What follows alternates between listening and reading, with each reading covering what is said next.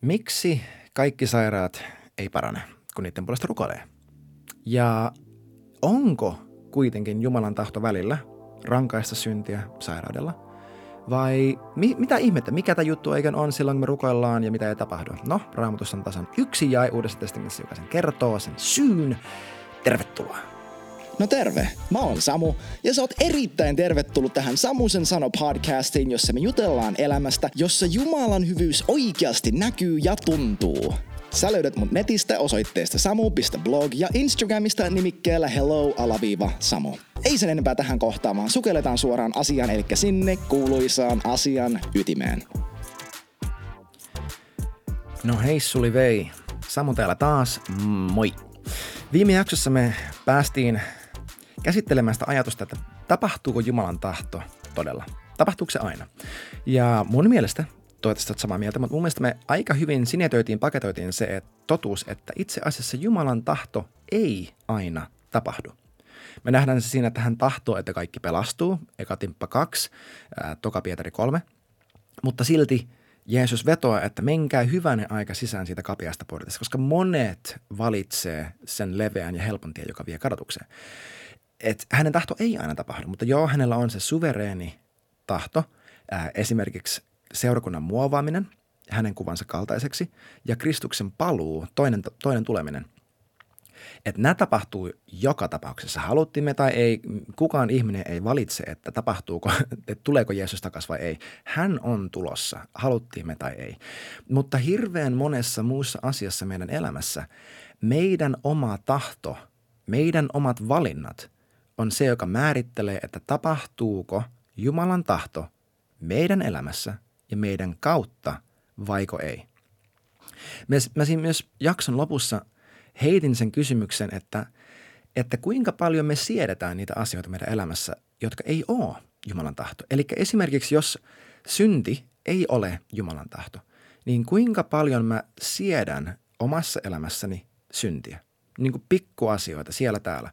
Koska sananlaskut ja psalmit kumpikin puhuu siitä, että vanhurskas ja Jumalan mielen, Jumalan mielen mukainen ihminen vihaa vääryyttä, vihaa syntiä. Et me, me nähdään se, no, eka Johanneksen kirje siellä puhutaan siitä, miten me ei voida rakastaa maailman asioita, koska um, friendship with the world is enmity with God, että ystävällisyys, ystävyys maailman kanssa on vihollisuutta Jumalan kanssa. Että me nähdään se, no läpi raamatun se, että Jumala vihaa vääryyttä ja hän vihaa syntiä. Hän vihaa vihollista. Me nähdään tämä, niin tästä ei pitäisi olla mitään kysymystä, mitään jotenkin epäselvää. Että Jumala ei ole silleen, no kumbajaa ja, ja ei se mitään ja, ja kaikki saa tehdä mitä ne huvittaa ja no rakkaus on rakkautta ja tiedätkö mitä ikinä. Ja hän ei ole yhtään sellainen. Jumala vihaa vääryyttä, hän vihaa syntiä ja hän vihaa synnin seuraamuksia. Sitä varten Jeesus tuli, että hän voisi vapauttaa meidät. Siis eka Johannes 2.2 muistaakseni, onko se se, että, että hän on meidän – syntiemme lunastus, ei vain meidän, vaan koko maailman. Että hän on maksanut koko maailman synneistä. Ja silti valtaosa maailmasta valitsee synnin, valitsee vääryyden, valitsee synnin seuraamuksen ja sen tuoman kärsimyksen. Me siterattiin se viides Mooseksen kirja, oliko se luku 30 jae, jossa Jumala sanoi, että mä oon laittanut teidän eteenne elämän ja kuoleman, siunauksen ja kirouksen. Valitkaa hyvänen aika elämä. Mutta kuinka usein me valitaan kuitenkin se kuolema. Ja se näkyy siinä, että mitä me siedetään. Siedänkö mä syntiä mun omassa elämässäni? Siksi, että se on tullut mulle tutuksi. Tietyt ajatusmallit, että, että tietyt fantasiat, tietyt ähm, tavat puhua ihmisille, tietyt tavat reagoida, tietyt sellaiset, ähm, sanotaan, että mä vaikka vihastun helposti ja mä vaan mielen, että no mä oon tämän tyyppinen ihminen ja tämä on tämän mun persoonan tällainen ja mä oon koleerinen tai mä oon mitä ikinä, että kuinka usein mä siedän jotain mun elämässä, joka on syntiä, mutta se on tullut mulle niin tutuksi, että mä oon vaan ok senkaan. Ja teenkö mä tuota samaa asiaa sairauden kanssa? Koska jos Jumalan tahto ja meidän tahto, Jumalan ajatukset ja meidän ajatukset on linjassa, mikään ei voi dominoida meitä, paitsi Jeesus. Mikään ei voi hallita me, meissä ja meidän elämässä ei meidän sielussa, meidän ajatuksissa tai ruumissa, paitsi Jumala, silloin kun meidän tahdon linjassa hänen tahdonsa kanssa. Tämä on mitä Raamattu opettaa. Mä tiedän, että, on tässä, että voi kuulostaa aivan täysin seinähullulta ja menestysteologialta ja harhaopilta, mutta tämä on se, mitä Jeesus itse opetti. Matteus 17, Markus 11. No hei, nyt kun mainittiin, niin mennäänpä sinne Matteus 17 vähän vielä sukeltain syvemmälle viime jakson aiheesta. Eli kun mä sanoin viime jakson lopussa, että Uudessa testamentissa on tasan yksi jae, jossa Jumala itse antaa meille syyn sille, miksi joku sairas ei paranisi. Et me ollaan jo paljon puhu, niin kuin mä oon vihjannut sitä, että, että miksi kaikki ei parane ja näin, niin tässä se nyt tulee. Luetaanpa Matteo 17, Tämä on Raamattu kansalle käännöksestä ja tämä on jakesta 14 eteenpäin. Kuuntele tätä. Eli kun he, eli Jeesus, Pietari, Johannes ja Jakob, saapuivat väkijoukon luo. Jeesusta lähestyi muuan mies, joka polvistui hänen eteensä ja sanoi, Herra, armahda minun poikaani. Hänellä on kuun vaihetauti. Mä en by the way edes tiedä, mikä toi on, ja mä en ole huomannut tuota muissa raamatukäännöksissä, mutta raamatukansallisella lukee kuun vaihetauti. Ja hän kärsii kovin. Hän kaatuu usein, milloin tuleen, milloin veteen. Minä toin hänet sinun opetuslastesi luo, mutta he eivät pystyneet parantamaan häntä. Silloin Jeesus vastasi, voi tätä epäuskoista ja kieroutunutta sukupolvea. Kuinka kauan minun on kärsittävä teitä? Tuokaa hänet tänne minun luokseni. Jeesus nuhteli riivaajaa ankarasti ja se lähti ulos lapsesta. Siitä hetkestä poika oli terve. Samalla plärää mun toista raamattua tässä. Sitten opetu, opetuslapset menivät Jeesuksen luo. Ollessaan keskenään he kysyivät häneltä, miksi me emme pystyneet ajamaan sitä ulos. Jeesus sanoi heille, tai 17 jäi 20, epäuskonne tähden. Totisesti minä sanon teille, jos teillä olisi uskoa, edes sinapin siemenen verran, te voisitte sanoa tälle vuorelle, siirry täältä tuonne, ja se siirtyisi. Mikään ei olisi teille mahdotonta. Hmm, mielenkiintoista. Mä haluaisin kaivaa tämän mun tota, englanninkielisen käännöksen. Eli kuun vaihetta otetaan lukee englanniksi tälle, että Lord have mercy on my son, for he has seizures and suffers terribly. Eli toisin sanottuna hänellä oli ep- tällaisia äh, kohtauksia, äh, vähän niin kuin epileptisiä kohtauksia. Hänen suu vaahtoa, hän tärisee, heiluu, kaikkea tällaista. Okei, eli käydäänpä vielä läpi. Eli Jeesus on ollut sillä vuorella, hän on ju, just alkanut hohtamaan, siinä on ilmestynyt Elia, Mooses, tämä koko juttu. Pietari sekoilee, että täällä on mahtavaa olla, rakennetaan majoja. Ja sitten tulee alas sieltä vuorelta. Toinen evankeliumi itse sanoo, että hän löytää hänen opetuslapsensa kinastelemasta – fariseusten kanssa tai lainoppineiden kanssa, tulee sinne ja tämä mies tulee Jeesuksen luo ja sanoo, että Herra armahda mun poikaa, niin hänellä on tämä tauti, hän kärsii siitä paljon, hän kaatuu tuleen, kaatuu veteen. Ää, toinen, oliko, olisiko se ollut Markus, sanoi, että, että tämä henki pyrkii tappamaan hänet. Ja hän sanoi, että mä toin hänet sun opetuslasten luo, mutta he eivät pystyneet parantamaan häntä. Jeesus vastaa, mitä hän vastaa? Ei ollut Jumalan tahto, sori – ne rukoili, mitä ne ei tapahtunut, kokeillaan taas uudestaan myöhemmin. tai itse asiassa hei, sun täytyy tehdä parannus, sun elämässä varmaan syntiä. Siksi Jumala sallii, että tämä ja henki, joka yrittää tappaa sun pojan, on sun lapsessa.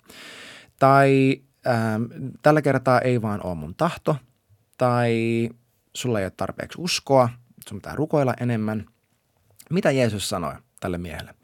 Hän sanoi, että voi tätä epäuskoista ja kieroutunutta sukupolvea, kuinka kauan mun on oltava teidän kanssa, kuinka kauan mun pitää kärsiä teitä.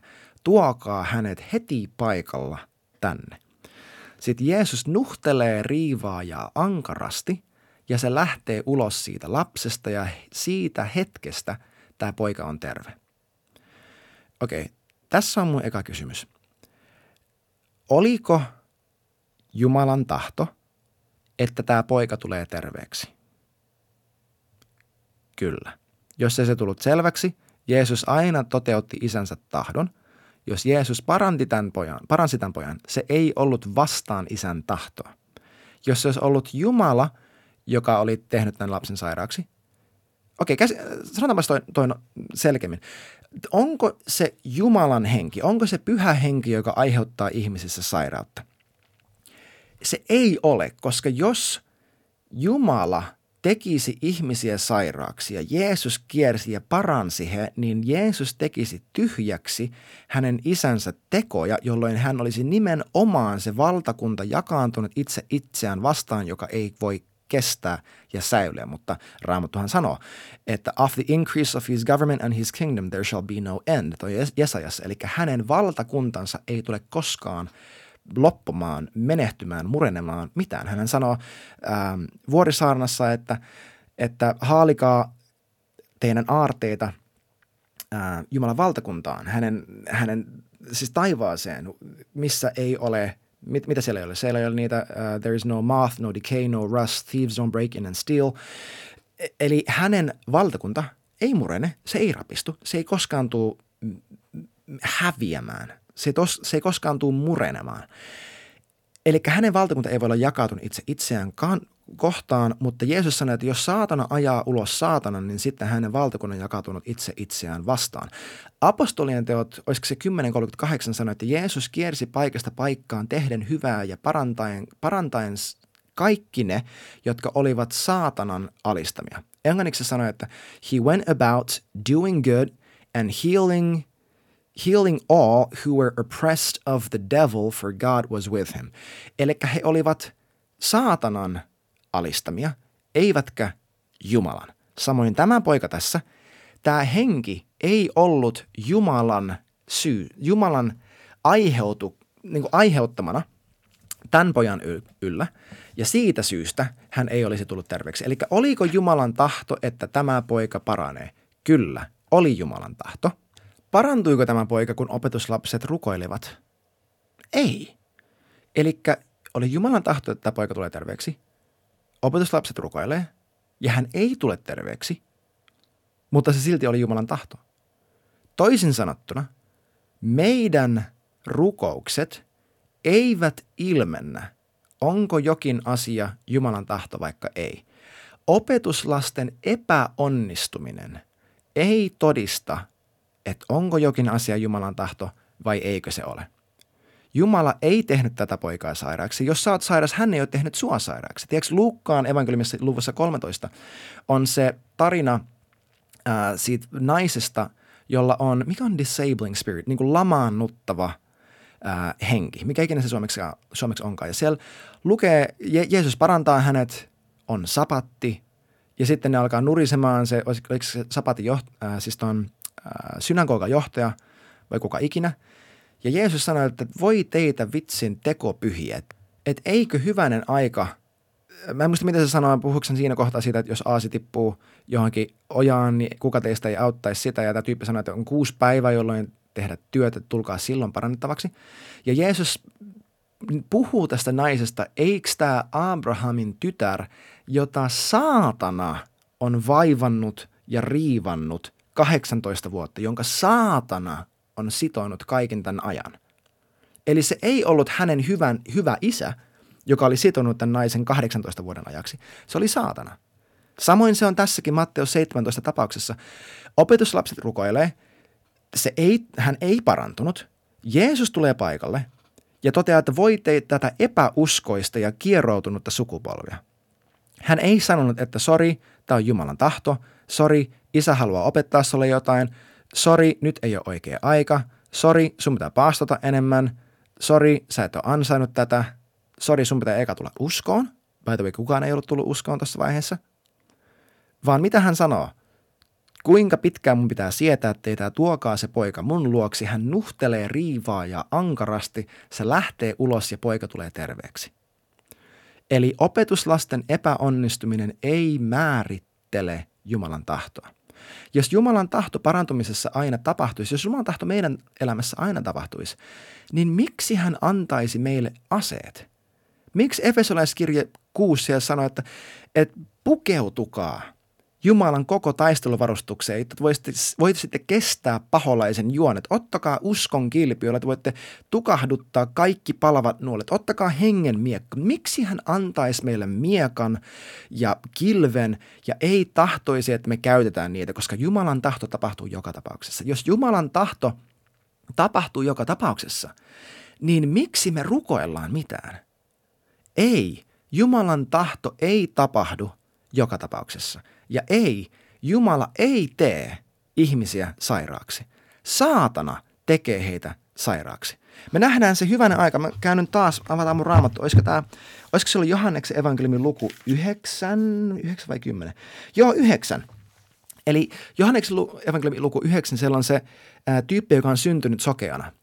Ja opetuslapset kysyy häneltä, että hei, kumpi teki syntiä, tämä mies vai hänen vanhempansa, jotta hän syntyi sokeana? Jeesus sanoi, ei kumpikaan, vaan jotta Jumalan teot tulisivat näkyväksi hänessä.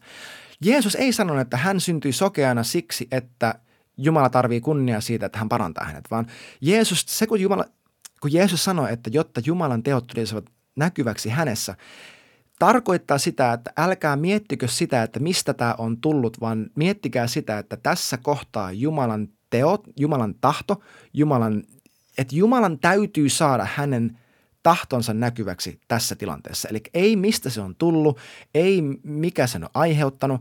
Älkää alkako sellaisiksi ammattilaisiksi, jotka pyrkii aina selvittämään jotenkin, jotenkin että et, et mistä tässä nyt oikein on kyse, vaan hyvänen aika käsitelkää vaan se juttu.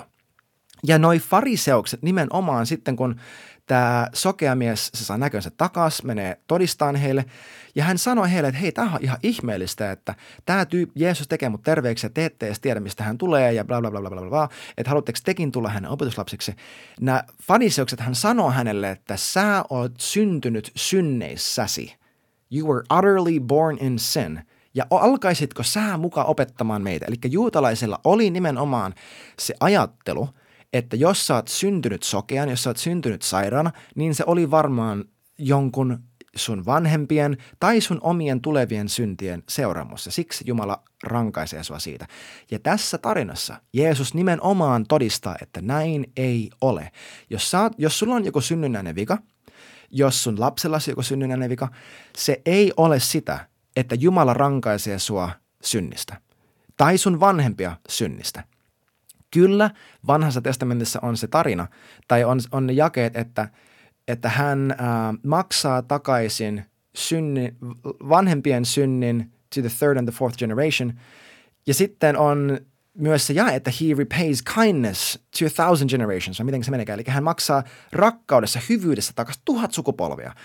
Ja Hesekielin kirjassa siellä itse asiassa siteerataan – ää, näitä jakeita, että ää, the fathers have eaten sour grapes and the children's teeth are set on edge. Eli isät ovat syöneet mätiä ää, näitä viinirypäleitä ja lasten hampaat menee siitä pilalle. Eli tämä sama ajatus, eli vanhemmat tekee jotain väärin, lapset saa maksaa siitä. Ja Hesekiel, siellä suoraan Jumala puhuu hänen kautta ja sanoo, että te ette enää saa käyttää tätä sanontaa Israelissa. Eli hän sanoi, että tämä ei ole enää totta. Eli hän ei tee sitä. Jos Sä, jos sulla on joku sairaus, joku synnynnäinen vika, mitä ikinä, se ei ole synnin takia. Siksi, että sä olisit tehnyt jotain väärin ja sun vanhemmat olisivat tehnyt jotain väärin. Ja siispä Jumala on aiheuttanut se. Kyllä se voi olla synnin takia siinä, tapa, siinä mielessä, että esimerkiksi äh, sä oot vaikka, sanotaan, että sun vanhemmat vaikka tupakoi ihan sikana, äh, kun sä olit, kun sun äitisi oli raskaana susta. Ja sä synnyit sen vuoksi jonkinlaisella, jonkin vian kanssa, niin kyllä – se olisi seuraamus synnistä, se olisi seuraamus vääristä valinnoista. Kyllä, sairaus voi myös olla synnistä siinä mielessä, että jos mä valitsen tehdä syntiä, niin mähän teen mun omassa elämässäni, mä annan mun omilla valinnoillani valtuutusta viholliselle.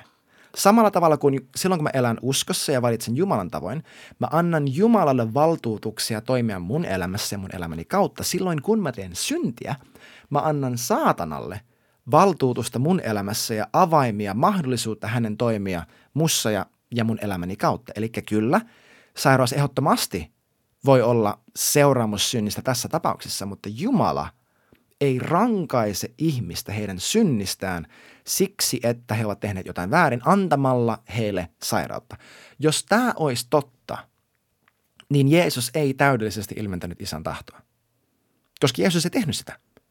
Jeesus ei kenenkään sairaan kohdalla sanonut, että, että itse asiassa tämä on siksi, että sä teit näin ja sun pitää tehdä parannus ja kun sä oot tehnyt parannuksen, niin tuu sit mun luo ja sitten mä parannan sut.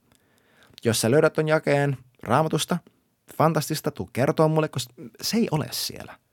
Jeesus ei rankaise ihmisiä sairaudella. Mä, sa- mä sanon tota uudelleen ja uudelleen siksi, että meidät on opetettu siihen, että ne kaikki yhdessä vaikuttaa ja siispä se on Jumalan tahto, jos jotain tällaista on meneillään ja mä rukoilin ja mitä ei tapahtunut, siispä Jumala yrittää opettaa mulle jotain. Ei. Jeesus ei sanonut mitään näistä asioista tälle isälle, vaan hän sanoi, että voi teitä epäuskoisia ja kierroja, kuinka pitkään mun pitää sietää teitä. Tuokaa se poika tänne. Hän nuhtelee sitä riivaa ja ankarasti se lähtee ja poika tulee terveeksi. Sitten opetuslapset tulee Jeesuksen luo.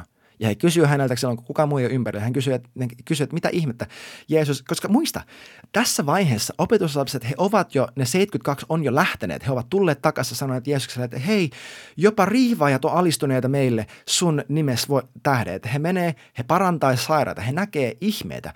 Tähän saakka, me, niin kuin so far as we know, ne ei ole ollut yhtäkään henkilöä, joka ei olisi parantunut silloin, kun he on käskeneet ja laskeneet kädet jonkun päälle koska Raamattu ei kerro meille mitään muuta esimerkkiä. He kertoo vain, että he lähti, Jeesus lähetti he, he tulee takas, heillä on nämä ihmeelliset todistukset. Ja nyt yhtäkkiä kaiken tämän jälkeen tulee tämä instanssi, jossa tämä poika vaahtoaa suusta, se, se niin kuin tärisee ja heiluu ja se manifestoi tätä demonia. Ja opetuslapset luultavasti, he, he friikkaavat siitä luultavasti jollakin tavalla. Se, se näyttää pelottavalta mä, mä en halua yhtään niinku heittää heitä, niinku throw them under the bus niin sanotusti, heittää bussin alle tai jotenkin syyllistää heitä, että voi voi opetuslapset, jos mä olisin ollut siellä, niin mä olisin tehnyt niin paljon paremmin. Koska toi on var, varmasti ollut tosi visuaalinen, visuaalinen pelottava kokemus, siis suoraan jostain manaajaleffasta. Tiedätkö, sellainen pikkupoika, ehkä se on örissy eläimen äänellä, ehkä se demoni on puhunut sen kautta. Se on ollut tosi raju ja sulla on se koko ihmisjoukko siinä ympärillä – sulla on ne fariseukset siinä syyttämässä sua, syyllistämässä sua, katsomassa, että mitä sä teet, etsimässä koko ajan mahdollisuutta ää, kivittää sut väkijouko edessä, kaikkea tällaista. Ja opetuslapset epäonnistuu. Eli se oli Jumalan tahto. He rukoilee, mitään ei tapahtunut, mutta sil... ja he epäonnistuu. Eli kun me rukoillaan jonkun puolesta, me ei nähdä, että mitään tapahtuu. Se ei ole siksi, etteikö Jumala tahtoisi tätä henkilöä parantaa. Ja mä, mä en halua käyttää sit tällaista ilmaisua, että kenen syy se nyt on. Koska syyttäjä on saatana. Jumala ei ole syyttäjä. Hän ei syyllistä sua, vaan hän koko ajan vetää sua. Hän, hän johtaa sua. Hän on sun paimen, joka vetää meitä hänen omalle tasolleen ja tahtoo. Hän tahtoo, hän kiihkeästi palaa sen puoleen, että me saataisiin nauttia kaikesta siitä hyvyydestä ja rakkaudesta, josta hän on maksanut. Mutta silloin, kun me rukoillaan jonkun puolesta – se ei, ongelma ei ole siinä, etteikö Jumala tahtoisi, etteikö hän kykenisi, vaan mikä se ongelma on. Jae 20. Jeesus sanoi heille, epäuskonne tähden. Totisesti minä sanon teille, jos teillä olisi uskoa edes sinapin siemenen verran, te voisitte sanoa tälle vuodelle, siirry täältä tuonne, ja se siirtyisi. Mikään ei olisi teille mahdotonta. Ei mikään. Tämä on ainut jae Uudessa testamentissa, jossa Jeesus itse sanoi, että tämän vuoksi näin ei tapahtunut. Epäuskonne tähden. Ei siksi, että ette ansainnut, ei siksi, että oli syntiä, ei siksi, että ollut mun tahto tai oikea aika tai mikä ikinä outo syy tai Jumala haluaa opettaa jotain tai mitä ikinä. Ainut syy, jonka Jeesus antaa, on tämä epäuskonne tähden. Ehkä ensi jaksossa me päästään käsittelemään sitä, että, että mitä tämä epäusko sitten on, koska ongelma ei ole se, etteikö olisi tarpeeksi uskoa. Koska Jeesus sanoi, että jos teillä olisi uskoa edes sinapin siemenen verran, se pienin viljelysiemen, mitä heillä oli, niin tämä juttu toimisi. Eli ongelma ei ollut niinkään uskon puute, vaan epäusko. Huh, käsitellään tätä varmaan ensi jaksossa, mutta mä haluan lopettaa tähän. Once again sanoi, että Jeesus ei rankaise ihmisiä sairaudella, vaan siksi, että jotain ei tapahtunut, kun me rukoiltiin, joku ei tullut terveeksi. Se ei ilmennä sitä, että se olisi Jumalan tahto parantaa, vaan Jeesus tahtoo parantaa jokaisen. Ja ainut asia, mikä seisoo siinä välissä, on meidän oma epäusko. Meidän oma epäusko, se mitä me ajatellaan, mitä me, niin kuin mikä tekee meihin vaikutuksen. Mennään siihen uudestaan tai jatketaan tuosta ensi jaksossa, mutta on rohkaistunut, että Jeesus tahtoo sut terveeksi. Älä siedä sairautta sun elämässä. Älä siedä sairautta sun ruumissa. Älä siedä syntiä sun elämässä. Älä siedä mitään, mikä ei ole Jumalan tahto, vaan ota koko Jumalan taisteluvarustus. Ota se kilpi, ota se miekka. Ala uudistaa sun mieltä tämän tahdon mukaisesti. Heittäydy Jesaja 5.3 niin kaivoon ja pysy siellä. Lue evankeliumeita. Kato, miten Jeesus kohteli sairaata. Ala uudistaa sun mieltä tämän totuuden mukaisesti, koska Jeesus tahtoo sut terveeksi. Nähdään ensi jaksossa. Hei kiitti ihan hirveästi, kun olet mukana tämän jakson ajan. Pistä ihmeessä tulemaan kysymyksiä, todistuksia, mitä ikinä vaikka mun nettisivujen kautta tai Instagramissa yksityisviestillä. Muista myös laittaa kaverille hyvä kiertämään, jos niin pyhä henki sua kehottaa. Ja ennen kaikkea muista, että Jeesus rakastaa sua aivan kamalan paljon ja Jumala on parempi kuin luuletkaan. Kiitos kun olit mukana ja nähdään taas ensi jaksossa.